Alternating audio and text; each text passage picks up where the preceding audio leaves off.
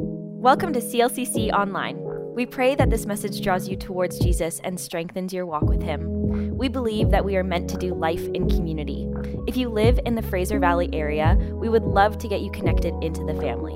Find everything you need at clcc.ca. Enjoy.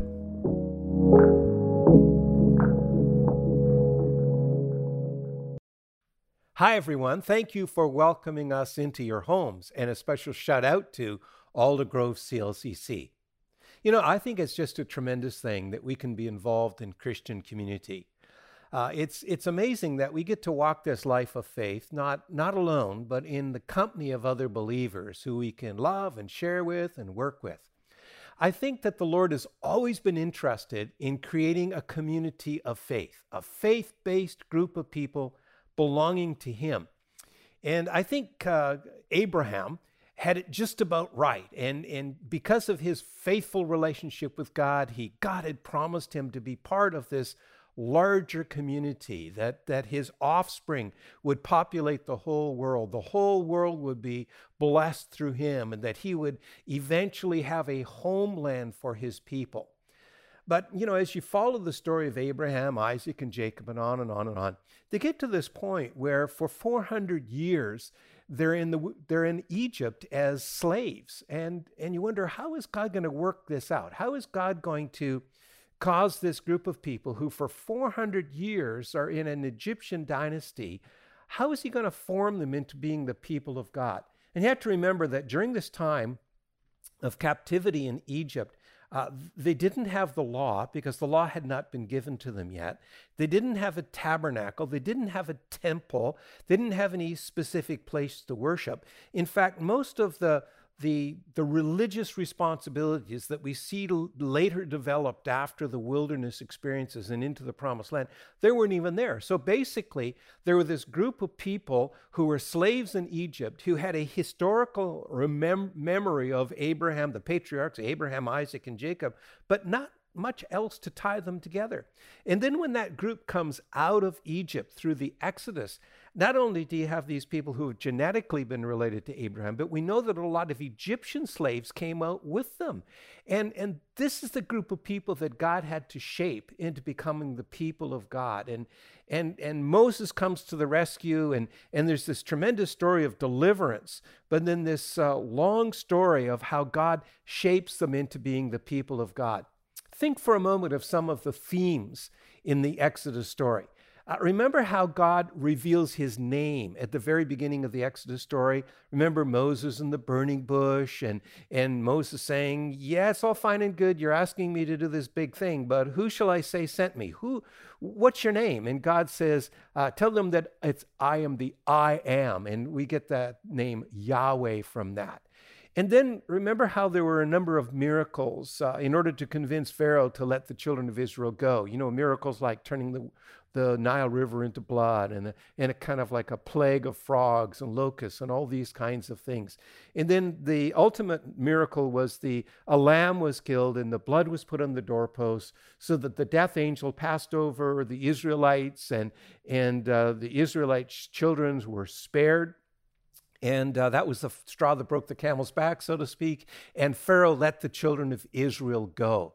And then they're in the wilderness, and, and God basically says to them, You know what, Moses, uh, we need to get some things straight. And so Moses goes up Mount Sinai and receives uh, the law, the tablets of stone, the Ten Commandments. And he comes down from the mountain and, and, and kind of, this is the beginning of the law, the beginning of the Torah, the beginning of, of these commandments, which help to shape the people into becoming the people of God. Uh, then dietary laws were established, uh, circumcision was established, all these kinds of, of unique things that, that really made the people of God uh, look like the people of God and act like the people of God. And then the Lord, after they had been given the law, he he told them that he was going to live with them. He was going to uh, have them set up a tent or a tabernacle, and he would he would abide with them as they traveled through the wilderness. And and there was this promise that they would get into the promised land. Well, our text is found in Galatians chapter 3, verse 29 to chapter 4, 7. And what we're going to read about is how the people of God today, instead of being shaped through the law, through the Torah, as the children of Israel being shaped, we're going to find out the children of, of, uh, of God today, the people of God today, are being shaped by the Spirit. Now, listen to what the word says 329 to 47, the book of Galatians. If you belong to Christ, then you are Abraham's seed and heirs according to the promise. What I am saying is that as long as an heir is underage, he is no different from a slave, although he owns the whole estate. There is subject to guardians and trustees until the time set by his father. So also, when we were underage, we were in slavery under the elemental spiritual forces of the world. But when the set time had fully come, God sent his Son, born of a woman, born under the law, to redeem those under the law, that we might receive adoption to sonship. Because you are his sons, God sent the Spirit of his Son into our hearts, the Spirit who calls out, Abba, Father. So you are no longer a slave, but God's child. And since you are his child, God has made you also an heir. Let's pause and, and pray. Father, I pray that you would help us to understand how your Spirit at work is at work in us, shaping us to be your people. We thank you, Father, that uh, as Galatians reminds us, we don't depend on the law, the, the Torah, in order to shape us, in order to guide us, to mold us into being your people, but rather your Spirit lives in us. And He's so present in us, He's so real to us, He's so intimate and connected to us that He cries out, Abba, Father, Daddy. So thank you, Father, for this. Help us, Lord, then to engage with your Spirit, cooperate with your Spirit as you want to shape us into being the people of God.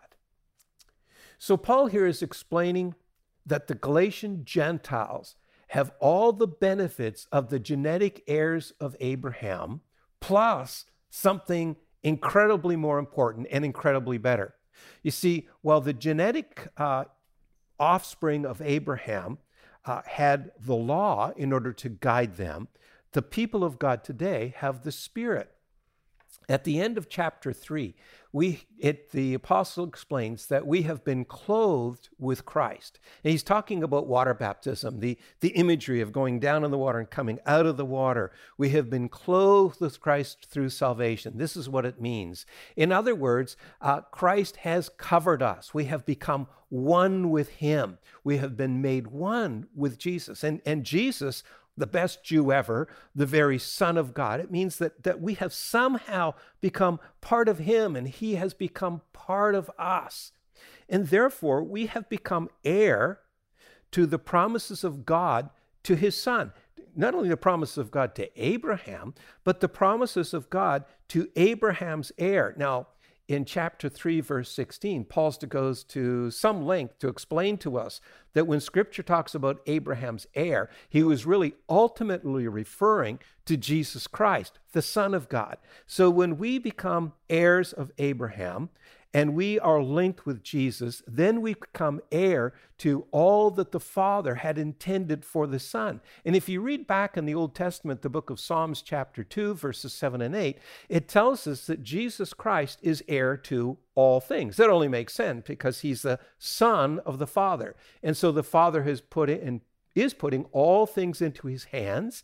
And because we are linked to Jesus, because of his death and resurrection, because of our connection to him, because we have put him on and he lives within us, so do we become heirs to all of the promises of God intended for Jesus. Wow, that, that's incredible when you think about it. Paul goes on to say that in the end of chapter 3 that because of this, all racial and gender barriers no longer apply. We are all like sons of Abraham or sons of God, or we are all uh, linked to Jesus Christ. The law was important. It was important as a temporary provision to shape the people of God while waiting for the Messiah.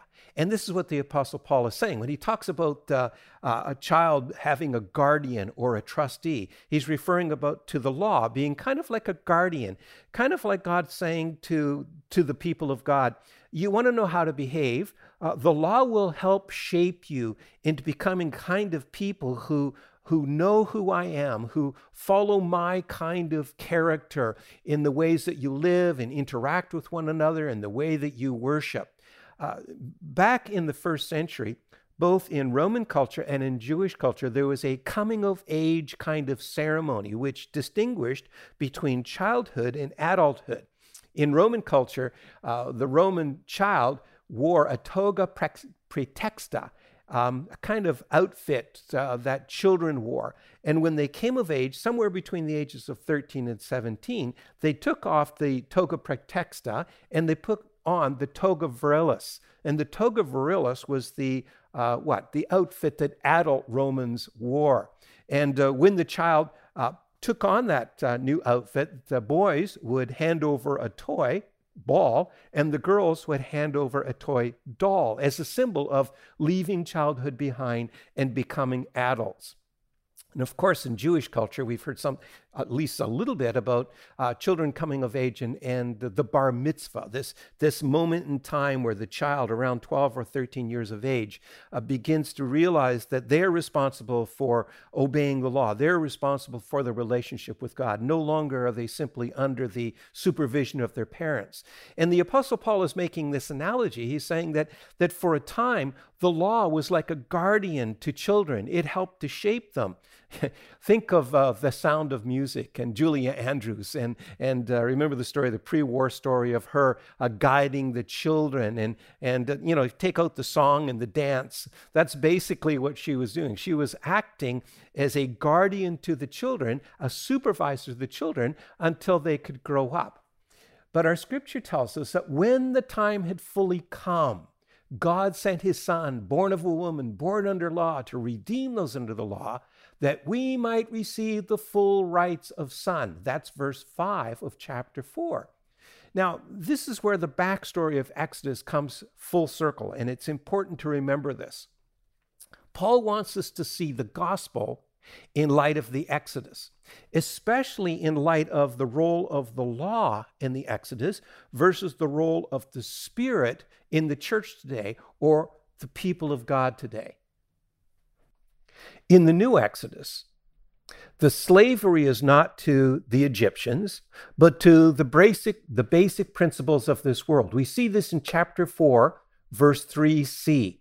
Uh, the basic principles of this world are pagan gods who, who Paul refers to uh, kind of tongue in cheek as the no gods. He, he, won't, he won't even uh, distinguish them by calling them anything specific. He says basically all of those idols, all of those images, all of those things that the pagans worship, they're, they're, they're not even gods. They're, they're not even worthy of a name. They're no gods. And we see this in verse 8, a little later in the chapter.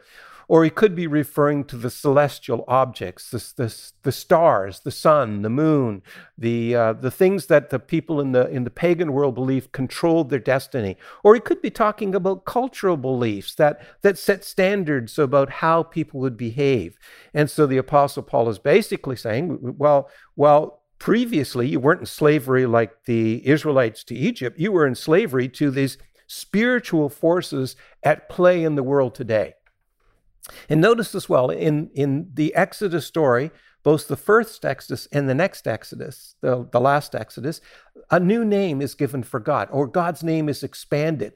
While the name for God in the first Exodus is Yahweh, the name that we identify God with today is God the Father, God the Son, and God the Holy Spirit. We see this in chapter 4, verse 6, where we have this Trinitarian idea of, of God being Father, Son, and Spirit together. Now, the hero of the first Exodus was Moses. The hero of the second Exodus, of course, is Jesus. And, and, notice well, keep in mind that there were, just as there were miracles that preceded the first Exodus, remember the uh, uh, Nile turning to blood and the, the plague of frogs, so there are miracles before the great miracle of the crucifixion and resurrection. And so Jesus performed miracles, and instead of a lamb uh, dying and the blood being applied to the doorposts, in the second Exodus, the ex- Exodus that we've experienced through salvation, the Exodus which has been superintended by the Holy Spirit, we have the blood of the new lamb. Remember, the apostle or uh, John the baptizer, seeing Jesus, said that he was the Lamb of God. This blood has been applied to our hearts. And instead of the law given on Mount Sinai, the Holy Spirit is given to the people of God.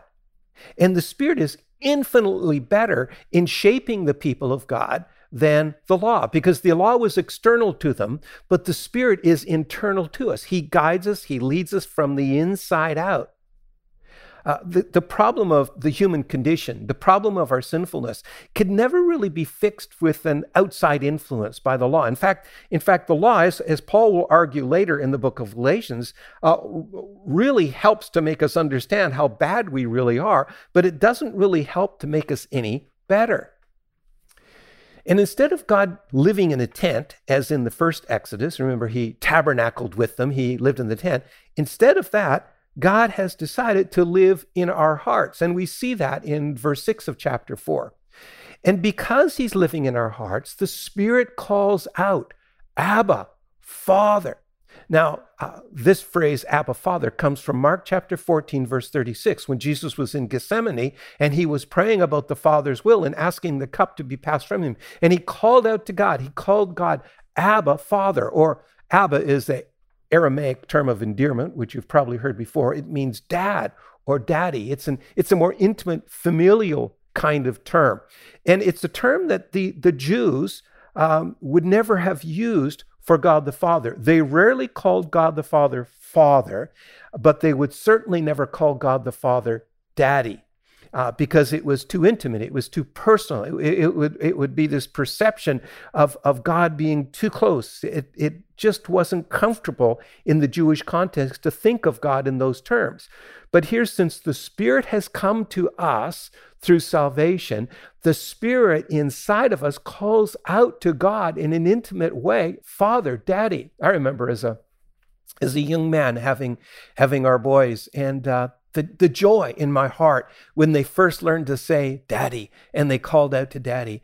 And and i remember myself calling out to my dad uh, you know a term of endearment maybe was in trouble or i had a question and and my dad passed away a number of years ago. And and i really miss having that uh, relationship with dad with with my father.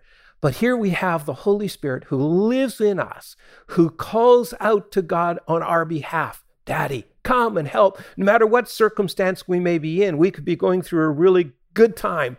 And it's good news when we call out to dad, or we could be coming going through a bad time and and perhaps we're even angry with what's happening in our lives. And, and the spirit calls out in the same way, Dad, come and help. This, in fact, becomes an, an assurance of salvation. The fact that the Holy Spirit is present with us, that the Holy Spirit um, uh, talks to the Father, the Holy Spirit, we can sense the Holy Spirit uh, speaking to and through us to the Father. In spite of our imperfect ways, He continues to call out through our hearts, Dad, Dad, help, help, help me in my time of need. Now, notice as well, then instead of journeying towards a promised land, as in the first Exodus, the people of God today live in the kingdom of God the kingdom of God is now today. It's a, it's a spiritual place that we live in with a new new kinds of of uh, order of of rules and a new system of belief and belonging and behaving. Uh, notice that uh, we are heirs, uh, heirs not of a geographical place like like the ex the first Exodus people were looking forward to a geographical place, Canaan, but we're looking for a new land. We're looking for a new heaven. We're looking for a new earth which is promised to us. And all of these things are, of course, because of Jesus Christ. In verse six, it says, "Because you are sons." God sent the Spirit of His Son into our hearts. And you wouldn't notice this when you're reading it in English, but this you here is plural. So he's talking to the community because you all are sons. God sent the Spirit of His Son into our hearts. But then in verse 7, he says this So you are no longer a slave. And here, what we wouldn't notice in English is the you is singular. In other words, what, what Paul is saying to us is that we all are sons of God, sons of God, because we are the heirs because of, of, of God through Jesus Christ, because we have been clothed with Christ. We've become one with Christ. That's good news for everybody. But hey, listen, specifically you, yes, even you are no longer a slave. In case you think that he's referring to someone else in the crowd, in case you think he's referring to someone else in Galatia or someone else in the church today, no, you, you, you are no longer a slave. You have been set free. The Spirit lives in you. The Spirit calls out, Abba, Father. The Spirit then shapes you into becoming a person of God. Now, I think we need to be reminded of this. I think that all of us have an insatiable need to almost daily be reminded of the presence of the Holy Spirit in our lives and that we have been clothed with Christ. We have escaped the slavery of the no gods. The Holy Spirit lives in us today, shaping us. And not only that, He calls out Abba, Dad, Father, Daddy, in spite of our circumstances. In all of this, we're heirs as well to the promises of God, which really indicates to us that there are better days ahead, that, that God has great things in store for us, not only in this life, but in the life to come. The Spirit is at work with us. You know, in, in 1 John, the Apostle John is interested in giving us several tests to assure us that we're children of God. You know, when when we're going through life and we're wondering, am I really saved? am I really a person of faith? Am I really part of the kingdom of God? Am I really going to have go to heaven? Am I am I really those things that that uh, I the Scripture says I am? In Christ. And he gives us several tests. He says, well, if you confess our sins, uh, then you know in that confession that you're children of God. He talks about if you obey his commands, commands to love God, love your neighbor.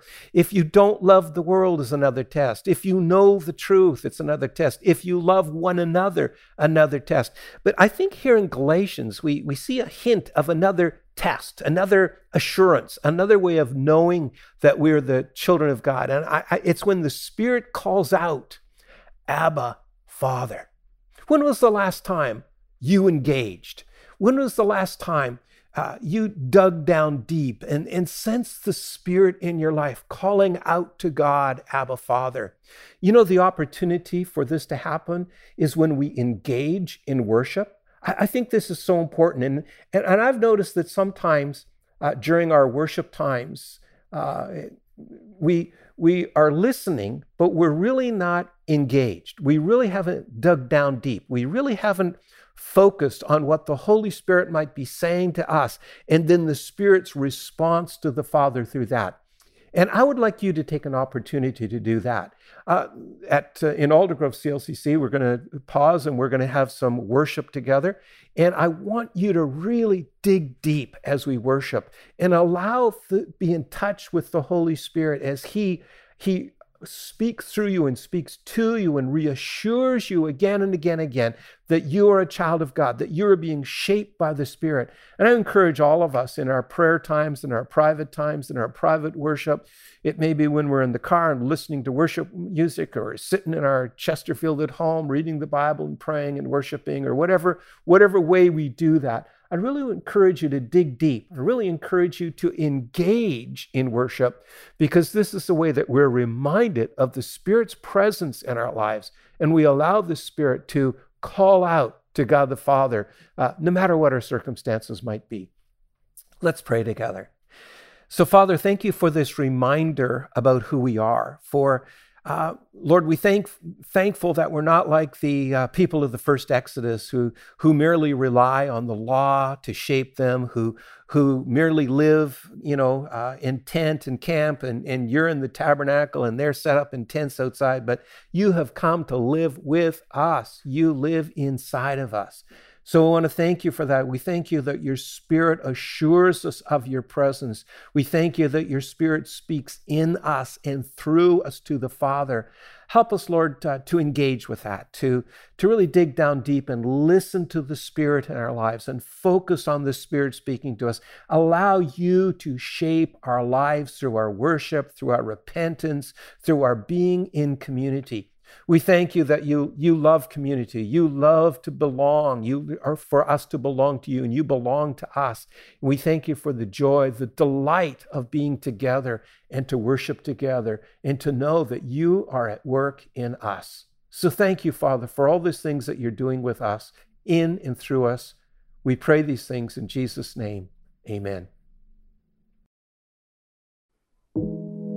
Thanks for joining us.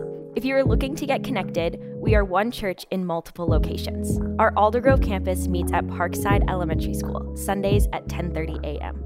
Our Abbotsford campus has two services each Sunday, 9 a.m. and 10:45 a.m. We would love to see you at one of our in-person gatherings.